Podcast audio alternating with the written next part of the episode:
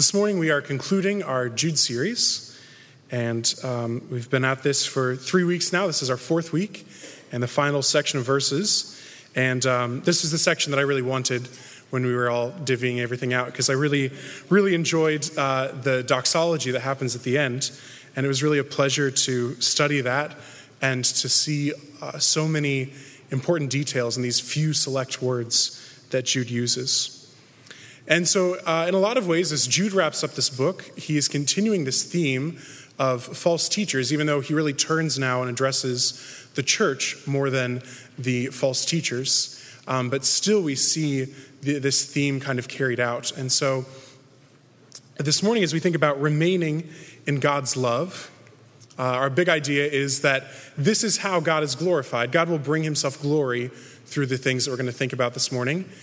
And that by his mercy, we remain in his love, and he keeps us remaining in his love. So we have a part to play. We uh, actively work to remain in God's love, but at the same time, he is keeping us remaining in his love.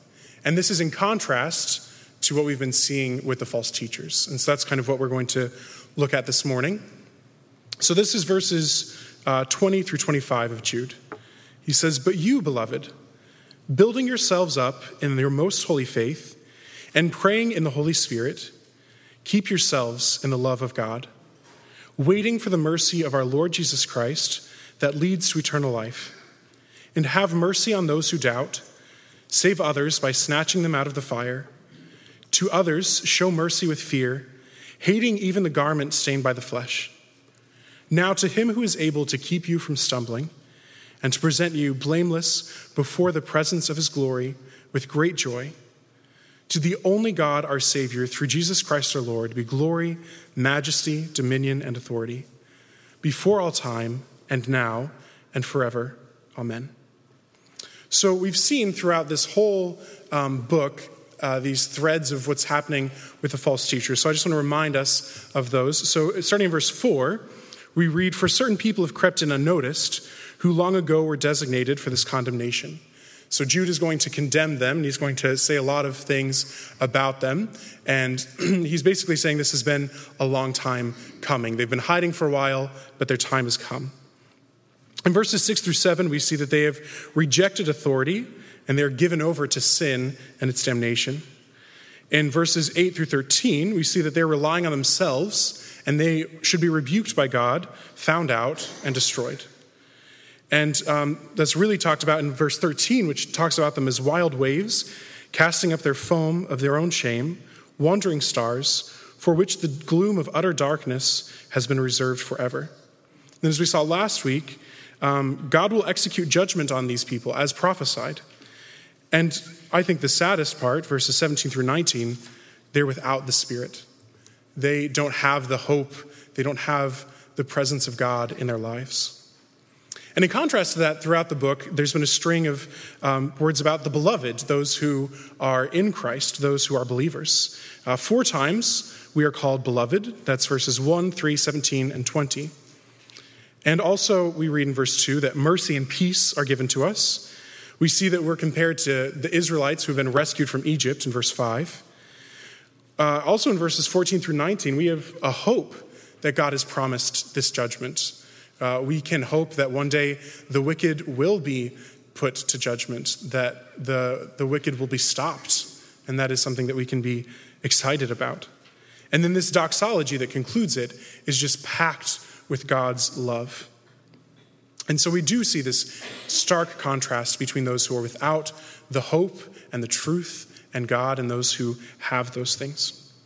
And so, first, we're going to see in these first two verses of the section that we are to remain in God's love. This is our um, role, these are our imperatives that we are supposed to be keeping ourselves in God's love. So it says, But you, beloved, keeping yourselves, or sorry, building yourselves up in your most holy faith and praying in the Holy Spirit, keep yourselves in the love of God, waiting for the mercy of our Lord Jesus Christ that leads to eternal life. It's also important to see here that the only um, the strongest, compar- the strongest imperative is keep yourselves in the love of God, and the other ones kind of modify that. And that's important because there's a difference between just listing a whole bunch of things to do and saying, here's an important thing to do, and here are the steps to get there. So, for instance, um, I have a friend's wedding that I'm going to this weekend. And so my friend James has said to me, please come to my wedding. But not only that, he said, um, rent a suit and drive here and sing a song when you get here. And so he could have just listed those things separately. And I'd think, well, that's kind of odd, you know, that I have to get a suit and drive somewhere and sing a song. But it makes sense because those are how I follow his command to attend his wedding. And so, in the same way, we've been told, keep in the love of God. And here are three things that you do to accomplish that. So let's take a look at those three things. The first one is by building others up. So, building yourselves up in your most holy faith. And the, the word picture here is kind of like an edifice of a building. And so, people would carve out um, pieces to be placed into this building. And so, each one is kind of um, you know, carved and, and changed to made to look like it's supposed to. So, in the same way, we are carved and changed to look like Christ so that we can fit in to this big piece and that we can support one another and encourage one another to also be built into the image of Christ. And so, we're supposed to be encouraging one another, building one another up into the image of Christ. And this is in contrast with the false teachers who do not build other people up who are, as we've read, shepherds feeding only themselves, who are waterless clouds. They make all these promises, they don't follow through. And so we see that we are not supposed to be like them, but we are supposed to be looking to the other's needs and building one another up. The second command is praying in the Spirit. So not only do we remain in God's love by building each other up, we remain in God's love by praying in the Spirit. This means we recognize that the ability to come before God and to talk to Him is not in our own strength. It is because of Christ's sacrifice, it's because the Spirit is communicating with us that we are able to come before God. And so uh, we humbly acknowledge the fact that we can pray and that we can communicate with God.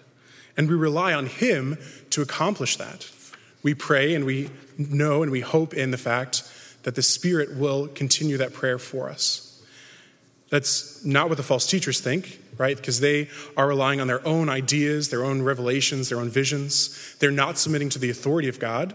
They're really saying, we are capable of doing this on our own. We don't even need Christ to intercede for us. That's how great we are. So we remain in God's love by building others up, by praying in the Spirit, and thirdly, by waiting for the day of Christ, by hoping and looking forward to the day of Christ. We hope in Christ's return because one day, the things that are now wrong will be made right, and the wicked will be held accountable, and those who have been innocently wronged will see justice.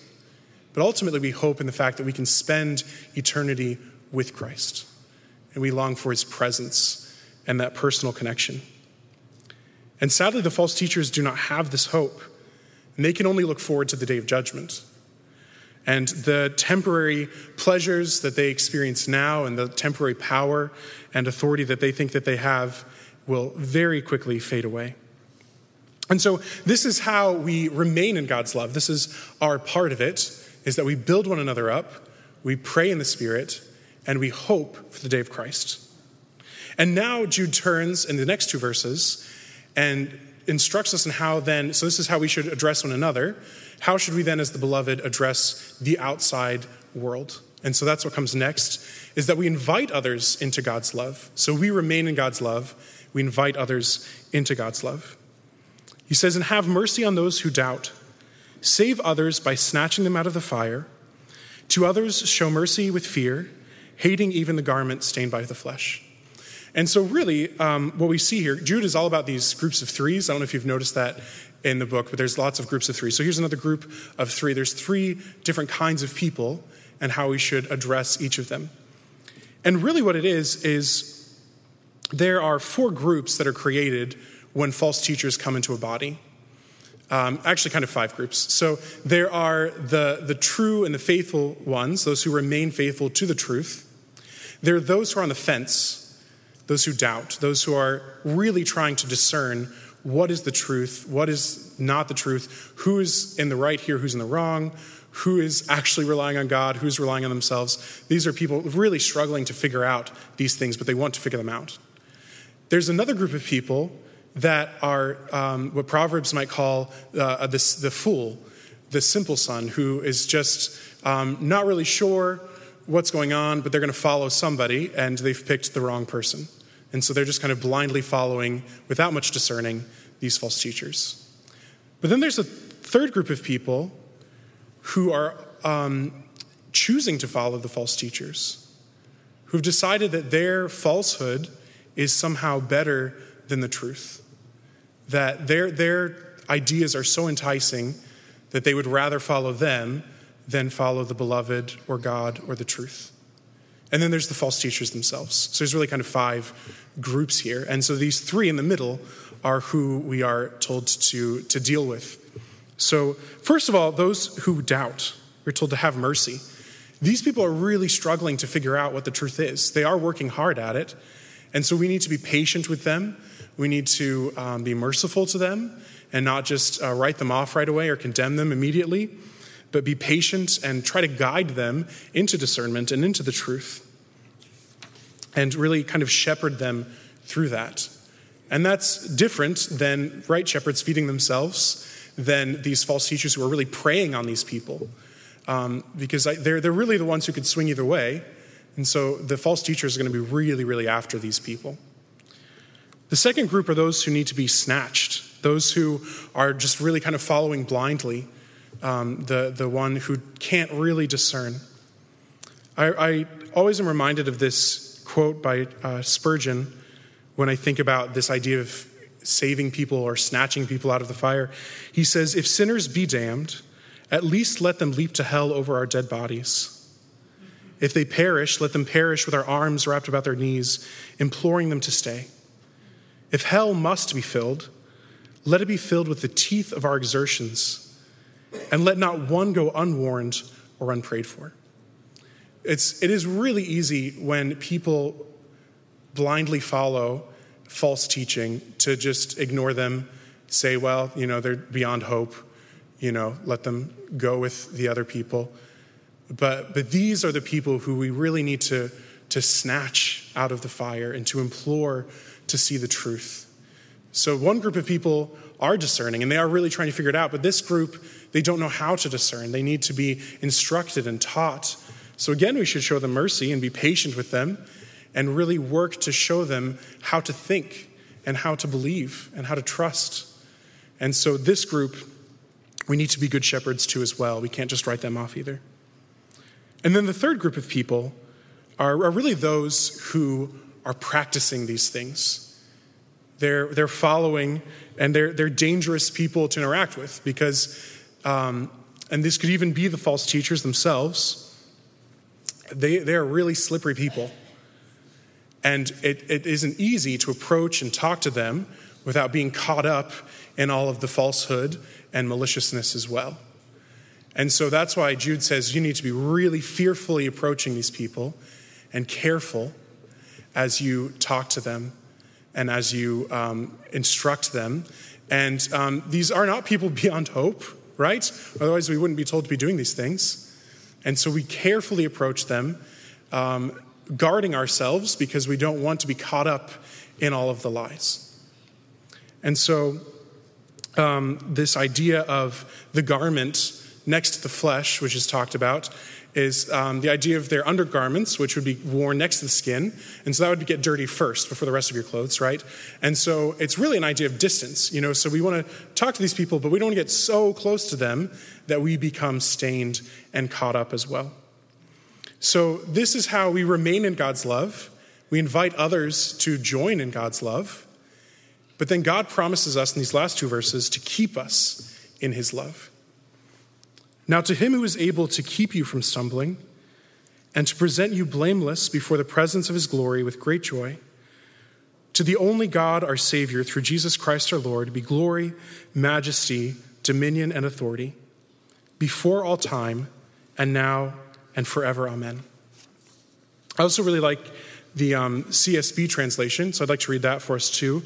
It kind of, um, especially these last few words, has a few different ones that I think are helpful. Now, to him who's able to protect you from stumbling and to uh, make you stand in the presence of his glory, without blemish and with great joy, To the only God, our Savior, through Jesus Christ our Lord, be glory, majesty, power, and authority before all time, now and forever. Amen. So, not only are we working to keep ourselves in God's love, but God is working to keep us working to keep in His love. It's this beautiful tension that we are faithful to Him and that He is faithful to us to keep us faithful to Him. And it's really this beautiful picture that He is holding on to us tight, and we are holding on to Him also in His hand. And so um, we must continue uh, to keep in His love as He continues to keep us in His love. And this doxology is really a beautiful blessing to the beloved. These are the last few words that Jude is going to leave with them. And not only is it a blessing to us as the beloved, it is, it's really kind of the, the final nail in the coffin for the false teachers because they don't get to experience these beautiful things. And so it's really drawing out this contrast between what they think is the truth and what actually is the truth. And we would pray that such a truth would be convicting to them. So he, he says lots and lots of things about what God can do. Um, so let's take a look at these. He says, first of all, that he is able to keep us from falling. Um, this is very similar to Proverbs 3, where we are told to trust in the Lord with all our heart, lean not onto your own understandings. In all your ways, acknowledge him, and he will make your paths straight. He will keep you on the path. And it's interesting that Proverbs draws out all of these ideas that were really present in Jude. Um, lean not onto your own understanding. That's exactly what the false teachers were doing. They were saying, We've got all these great ideas, these new concepts. And they weren't acknowledging his authority. In all your ways, acknowledge him. They were saying, We are the authority. And so we see, even in Proverbs, when those two things happen, people are not on the path. They are not being kept on the, the path of God. He also promises to keep us to the end. So, keep you from falling, keep you to the end. And again, this is our hope that we've been reminded of that Christ will return with his kingdom and he will judge and we will be reunited with him and he will keep us in that promise to the very end.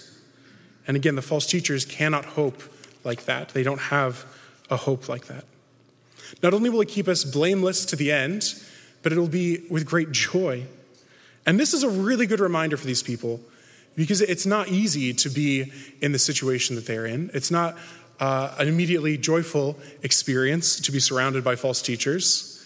And so, this is a good reminder that, that they're being kept for a joy, especially when the false teachers in Jude were experiencing all of these sins and saying, Look how fun life is. And, and these people are looking on at the falsehood, probably wanting to have some fun, you know? But this fun is temporary and it'll pass quickly, but our joy is forever. And so this is a good reminder that He will keep us to a great joy. So, in response to these three things that He does for us, we now ascribe to Him uh, four things glory, honor, power, and dominion. And each of these words are really, really beautiful and show how, when we are believing in the truth, when we're not following these false teachers, how these things really happen. Um, as we follow God and proclaim His glory, His glory is expanded. The false teachers were stealing away what could have been God's glory because they were saying, Look at us, look at us, look at us, and not look at Him, and not look how amazing God is. Also, we honor God by being obedient to Him and and showing that he has authority, that we don't have the authority. He also has power. He has the power to keep us to the end. And um, the false teachers are saying that they had the power, and it's not a real power. And then it's interesting that we have another word that sounds very similar to power dominion or authority. Um, so it can seem kind of redundant, but what this word really does is remind us not only does God have the power, but it is within his jurisdiction to keep us to the end. So not only does he have the power, he has the right, he has the authority to do that. And I don't want to get in trouble, but I'm sure we can think of lots of examples where um, we've seen people with power exercise it in ways that are beyond their authority. And it's a really gross picture here. And that's exactly what the false teachers were doing. So they had this little bit of power and they were exercising it beyond their authority. But God has both power and authority, and that makes the difference. And so, this is, again, a, a, great, great contrast to these false teachers. But now we also see when God has this authority. It just keeps going on and on. Before all time, and now, and forevermore. And as Eric mentioned last week, these people don't think about time like this. They see that this temporary pleasure will go on forever, and they can just keep on sinning and ignore Christ's sacrifice, and that'll be fine, and there will never come a reckoning. But that's not true. We, we see throughout this book these ideas before all time and now and forevermore. We see that God has saved his people from Egypt. He is saving his people now. He will keep us and keep saving us to the end.